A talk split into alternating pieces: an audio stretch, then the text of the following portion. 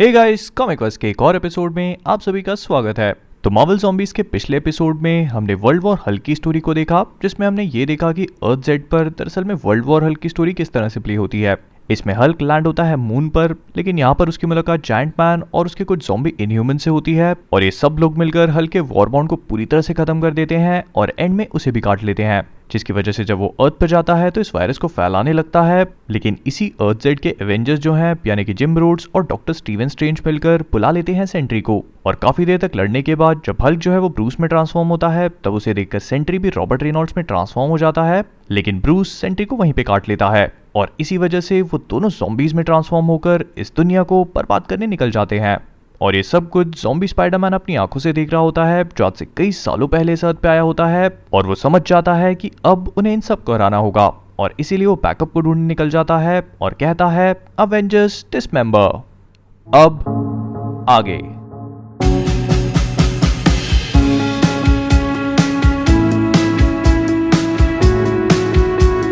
हमारी कहानी की शुरुआत होती है अर्थ जेड के एवेंजर्स टॉवर से, जहाँ पर हम सभी लोग देखते हैं कि कई सारे सुपर हीरोज के कंकाल पड़े हैं, जैसे थॉर, कैप्टन अमेरिका और इन सबसे ऊपर कैलेक्टस का भी। और हमें पता चलता है कि एवेंजर्स टॉवर में कई सारे सुपर हीरोज मिलकर बात कर रहे हैं।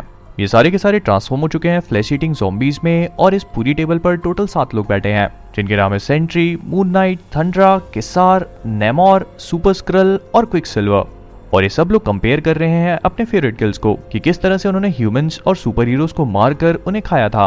और सेंट्री उन सबसे कहता है? क्या तुम्हें याद है जब यूनाइटेड नेशन की असेंबली बैरिकेड कर ली थी अपने आप को अंदर सेक्रेटरीट बिल्डिंग में? क्या? ये तुम्हारा नंबर वन है? सच में? मुझे तो पता ही नहीं था यार। मुझे लगा था गुजाडा के डेलीकेट जब तुमने मारे थे, तब तुम्हें मज़ा आया होगा। हाँ एक मिनट क्या ये रेसिस था? और उन सबको सुनकर नेमोर उनसे कहता है, आह, तुम एक बेवकूफ़ हो रेनॉल्ड्स अरे मुझे फिनिश तो करने दो। जब अटूमा ने अंडर सी होल्ड्स पर अटैक किया था, वो छुप गए थे जाकर डीप इनसाइड मरीना ट्रेंच में। और जब उन्हें ढूंढा उनके एवेंजिंग सन यानी कि मैंने तो उनके चेहरों पे जो गंदा लुक था यार देखने लायक मज़ा आ गया। और थंडर उन सबसे कहती है साइलेंस फिशमेल तुम्हें याद है जब केसार ने अपनी पावर्स का यूज़ करके सारी फीमेल्स को एक बबल में कैद कर लिया था? मैं धीरे धीरे करके उस प्रिजन में घुस गई और एक एक करके उनको मार डाला। और इन सारी कहानियों को सुनकर क्विक सिल्वर कहता है अ वुमेन्स प्रिजन ये तुम्हारा नंबर वन है। मुझे यकीन नहीं होता। तुम्हें इस बात का रियलाइजेशन भी है कि तुम अगर आदमी के मांस को अपने होठों से नीचे लेकर जाओगे तो कितना मज़ा आएगा। नहीं मैं ऐसा कभी नहीं करूँगी। मैं अपनी परफेक्ट फॉरियस बॉडी को वाई क्रोमोसोम से पॉल्यूट नहीं करना चाहती। और ये सब कुछ सुनकर सेंट्री कहता है तुम्हें याद है वो सब लोग छोटे हो गए और उनको लगा कि वो मेरे अंदर घुस के मुझे फाड़ के बाहर निकल आएँगे। हाँ क्या मज़ाक था ये। लेकिन मैंने सबको पकड़ लिया उनको और फिर मैंने उन्हें पॉपकॉर्न के जैसे खा लिया। जब मैं छोटा था तो मुझे पॉपकॉर्न बहुत पसंद थे। इसीलिए मेरा फेवरेट किल है। और ये सब कुछ सुनकर उनके सामने मौजूद सुपर स्क्रल जिसका नाम क्लर्ट होता है, वो उन सबसे कहता है कि बस बहुत हुआ। वो लोग बस अपने पुराने किल्स को कंपेयर कर रहे हैं और फेवरेट ढूंढ रहे हैं। ये सब, ये सारी चीज़ें बकवास हैं। वो एक टाइम पर बहुत पावरफुल हुआ करते थे और पूरा का पूरा यूनिवर्स उनके नाम से काम जाया करता था। तो आज क्या हुआ? और वो उनको याद दिलाता है कि किस तरह से उन्होंने पुराने जॉम्बीज जो उनके दुश्मन हुआ करते थे, उन्हें फिनिश ऑफ़ किया। वो सबसे पहले वॉस्प की कहानी याद दिलाता है, जो कि जाइंट पैन वाले पुराने डिमेंशन से आई थी, और उसने वहाँ पर आकर सारे के सारे क्रीज को ट्रांसफॉर्म किया और उनके खिलाफ जंग छेड़ने की कोशिश करी। लेकिन उन सबने मिलकर, उनकी पूरी टीम ने मिलकर वॉस्प को हरा दिया। उसके बाद नंबर आया ल्यूक केज का, जो जाइंट मैन की दुनिया से था और उसने ट्रांसफॉर्म कर दिया था शेयर अंपायर को। लेकिन सेंट्री और उसके साथियों ने मिलकर उन्हें भी हरा दिया। और तीसरा और आखिरी नंबर था ब्लैक पैंथर का, जो जाइंट मैन की तरह टेलीपोर्ट हुआ था स्क्रल्स के होम वर्ल्ड पे, और उनकी टीम ने उन सबको भी फिनिश कर दिया। और सुपर स्क्रल का अपनी खुद की स्पीशीज को फिनिश ऑफ़ करना इस चीज़ का सबूत है कि अब वो सिर्फ़ एक ही चीज़ को लेकर लॉयल है और वो है उसकी भूख और ये कहने के बाद वो अपने मॉनिटर पे हैंक पिम को कॉल करते हैं और उससे पूछते हैं कि आखिरकार उनके प्रोजेक्ट की क्या सिचुएशन है। उनका पेशेंस अब काफ़ी कम होने लगा है और अगर जैंट पैन ने जल्दी नहीं करी तो बहुत देर हो जाएगी, क्योंकि इतना समय देने के बाद भी वो अभी तक वॉचर की मशीन को चालू नहीं कर पाया। और आखिरकार उसकी प्रॉब्लम क्या है? और जाइंट पैन उसे देखकर कहता है ओ हाय क्लर्ट स्वागत है तुम्हारा। तुम्हें देखकर अच्छा लगा। देखो, मैं तुम्हें पहले ही बता रहा हूँ कि जो वॉचर की टेक्नोलॉजी है, वो हम सभी की नॉलेज से बहुत दूर है। ट्रस्ट मी ओआटू का टेक डिज़ाइन किया गया था हम सबको रोकने के लिए। और जिस लैंग्वेज में वो कोडेड है, उसके लिए मैंने पहले ही बहुत सारे दिमाग लगा के देख लिए हैं। तुम देख लो एक बार कितने दिमाग यूज़ हो रहे हैं। लेकिन फिर भी इस दुनिया के जितने भी ग्रेटेस्ट माइंड्स हैं, वो सब लोग मिलकर भी इस मशीन को डिकोड नहीं कर पा रहे हैं। मुझे लगता है कि मुझे सिर्फ़ एक और पीस की ज़रूरत है। और वो सारे के सारे जॉम्बीज हैंगपिम से कहते हैं कि ऐसा नहीं हो सकता। उनके पास ज़्यादा समय नहीं है और उनकी हंगर बहुत ज़्यादा बढ़ने लगी है। लेकिन तभी अचानक उनके सेंसर्स पे एक अलर्ट आता है और उन्हें पता चलता है कि उनकी मशीन ने कुछ डिटेक्ट किया है। क्विक सिल्वर तुरंत ही जाता है और उनके सेरेब्रो में जो प्रोफेसर एक्स मौजूद होते हैं जोम्बी वाले, उनके पास जाकर पूछता है कि क्या सब कुछ ठीक है? और तब हम सभी लोग ये भी देखते हैं कि प्रोफेसर एक्स पूरी तरह से जोम्बी तो बन चुके हैं, लेकिन ये अपने कंट्रोल में नहीं है। इनके दिमाग से कई सारी मशीन निकल रही है और इन सारी इविल सुपर जोम्बी विलन्स ने मिलकर प्रोफेसर एक्स को सिर्फ़ अपना एक सेंसर बनाया हुआ है, जो की इस पूरी दुनिया में कहीं भी अगर फ्रेश मीट होगा तो उसे डिटेक्ट कर लेगा। और वो उन्हें बताता है कि उसकी सेंसर्स की रीडिंग के हिसाब से उसे सैवेज लैंड में थोड़ा बहुत फ्रेश मीट मिला है। और इन सारे जॉम्बीज को सिर्फ़ यही सुनने की देर थी। वो सब लोग अपने क्विंजेट में बैठते हैं और तुरंत ही वहाँ से निकल पड़ते हैं। वो लोग रास्ते में इस बारे में बात करने लगते हैं कि किस तरह से सैवेज लैंड के बारे में वो सभी लोग भूल गए। उनके फेवरेट किल्स अगर कहीं से होंगे तो वो सैवेज लैंड से होंगे, क्योंकि वहाँ पर उन्होंने बहुत ही ज़्यादा फ्रेश मीट टेस्ट किया था और उस मीट को वो लोग ज़िंदगी में कभी नहीं भूल सकते। और तभी मून नाइट उनसे कहता है कि सेरेब्रो ने जिस टारगेट को ढूंढा था, वो लोग उसे लॉक कर चुके हैं। और उनकी रीडिंग्स के हिसाब से ये वाला फ्रेश मीट एक छोटी सी उंगली से बड़ा नहीं हो सकता। लेकिन इससे पहले कि वो लोग लैंडिंग कर पाते, उनके प्लेन के ऊपर एक अटैक होता है और उनका पूरा का पूरा क्विंजेट जो है, वो नीचे ज़मीन पर आ क्रैश होता है। वो सारे के सारे इविल सुपर जोम्बीज जो हैं, अपने आप को जैसे तैसे संभालते हैं, लेकिन तभी अचानक उनके सामने से आवाज़ आती है आउच तुम लोग की किस्मत अच्छी है कि तुम लोग पहले से ही मरे हो राइट लेकिन चिंता मत करो, मैं और मेरे साथी मिलकर तुम जितने भी अनडेड हो, तुम्हें इस पूरी दुनिया से मिटाते रहेंगे। और वो सब लोग देखते हैं कि स्पाइडरमैन आयरन मैन हल्क और वोल्वरीन ये सब लोग उनके सामने आ पहुँचे हैं। और स्पाइडरमैन उन सबसे कहता है तो मैंने अपने जैसे कुछ दोस्त ढूंढ लिए, जिनके पास अपने खुद के रीजन थे तुम सबको हिट करने के, और मुझे लगता है कि हम लोग अपने आप को न्यू एवेंजर्स बोलने वाले हैं। क्या जी हाँ? और वो सब लोग मिलकर उन सारे सुपर इवल जॉम्बीज पर अटैक होने के लिए तैयार होते हैं कि तभी अचानक हल्क उन सबसे कहता है, नहीं गोल्डन मैन हल्क है। हल्क लगा था गोल्डन मैन उसका दोस्त, लेकिन जैसे ही हल्क बैनर बना गोल्डन मैन ने उसकी गर्दन काटने की कोशिश करी।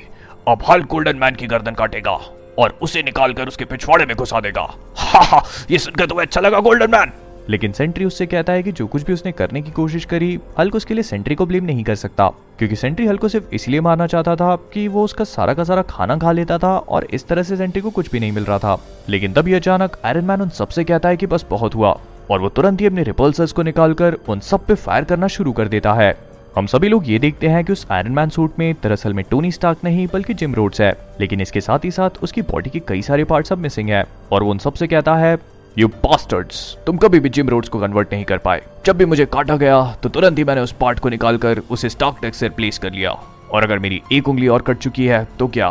जानते हो मेरे 60 परसेंट ऑर्गन अभी भी फ़ंक्शन करते हैं। तो अगर तुम्हें कुछ फ्रेश मीट चाहिए तो आओ और ले लो। और उसके ये कहते साथ ही वो सारे के सारे इविल सुपर जॉम्बीज और जितने भी सुपर हीरोज होते हैं, इन सब के बीच में एक फाइट शुरू हो जाती है।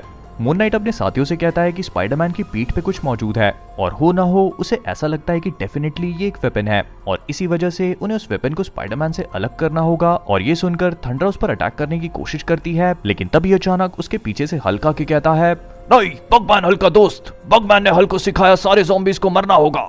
और ये कहने के बाद वो थंडरा को उठाता है और उसे पकड़कर उसके दो टुकड़े कर देता है। थंडरा चिल्लाकर उससे कहती है, मुझे छोड़ो पागल आदमी। हल्क पागल आदमी नहीं है, हल्क हल्क है, और हल्क सबसे ज़्यादा भूखा। लेकिन इसी मौके का फ़ायदा उठाकर क्विक सिल्वर स्पाइडरमैन की पीठ से उस वेपन को निकाल लेता है और तुरंत ही वहाँ से भाग निकलता है, जिसे देखकर स्पाइडरमैन ज़ोर से चिल्लाता है, नहीं, ऐसा नहीं हो सकता। ये मेरा लास्ट चांस है अपने आप को बचाने का। मैंने बहुत बुरे काम किए हैं और ये मेरा आखिरी चांस है। और तभी अचानक क्विक सिल्वर के रास्ते में हल्का के स्मैश करता है और ज़ोर से चिल्लाता है, लड़की की तरह रोना बंद करो, बगमैन। स्पीडी मैन हल्क से नहीं बच सकता। और इसी मौके का फ़ायदा उठाकर स्पाइडरमैन मून नाइट को एक किक मारता है और उन सबसे कहता है, मैंने कई सालों तक इस पर रिसर्च किया है और अब एक ही मौके में ये सब चीज़ें मैं खत्म नहीं होने दे सकता। आह, अभी भी अपनी आर्टरीज और वेन्स को शूट करना बहुत ज़्यादा दर्द करता है। लेकिन लेकिन मेरा काम हो गया। और हम सभी लोग देखते हैं कि स्पाइडरमैन की आर्टरीज और वेन्स जाके अटैच हो जाती हैं क्विक सिल्वर के सिर पे, जो एक ही झटके में उसकी बॉडी से अलग हो जाता है। लेकिन क्विक सिल्वर क्योंकि एक जॉम्बी होता है तो उसकी बॉडी फिर भी उसकी बात मानकर दौड़ना जारी रखती है। इधर आयरन मैन और केसार आपस में फाइट कर रहे होते हैं, लेकिन केसार की पावर्स आयरन मैन के सामने काफ़ी ज़्यादा स्ट्रॉन्ग पड़ने लगती है और वोल्वरीन फाइट कर रहा होता है सेंट्री से, लेकिन सेंट्री उससे कहता है, तुम्हें नहीं लगता कि एक मिसमैच है, तुम मेरा सामना नहीं कर सकते।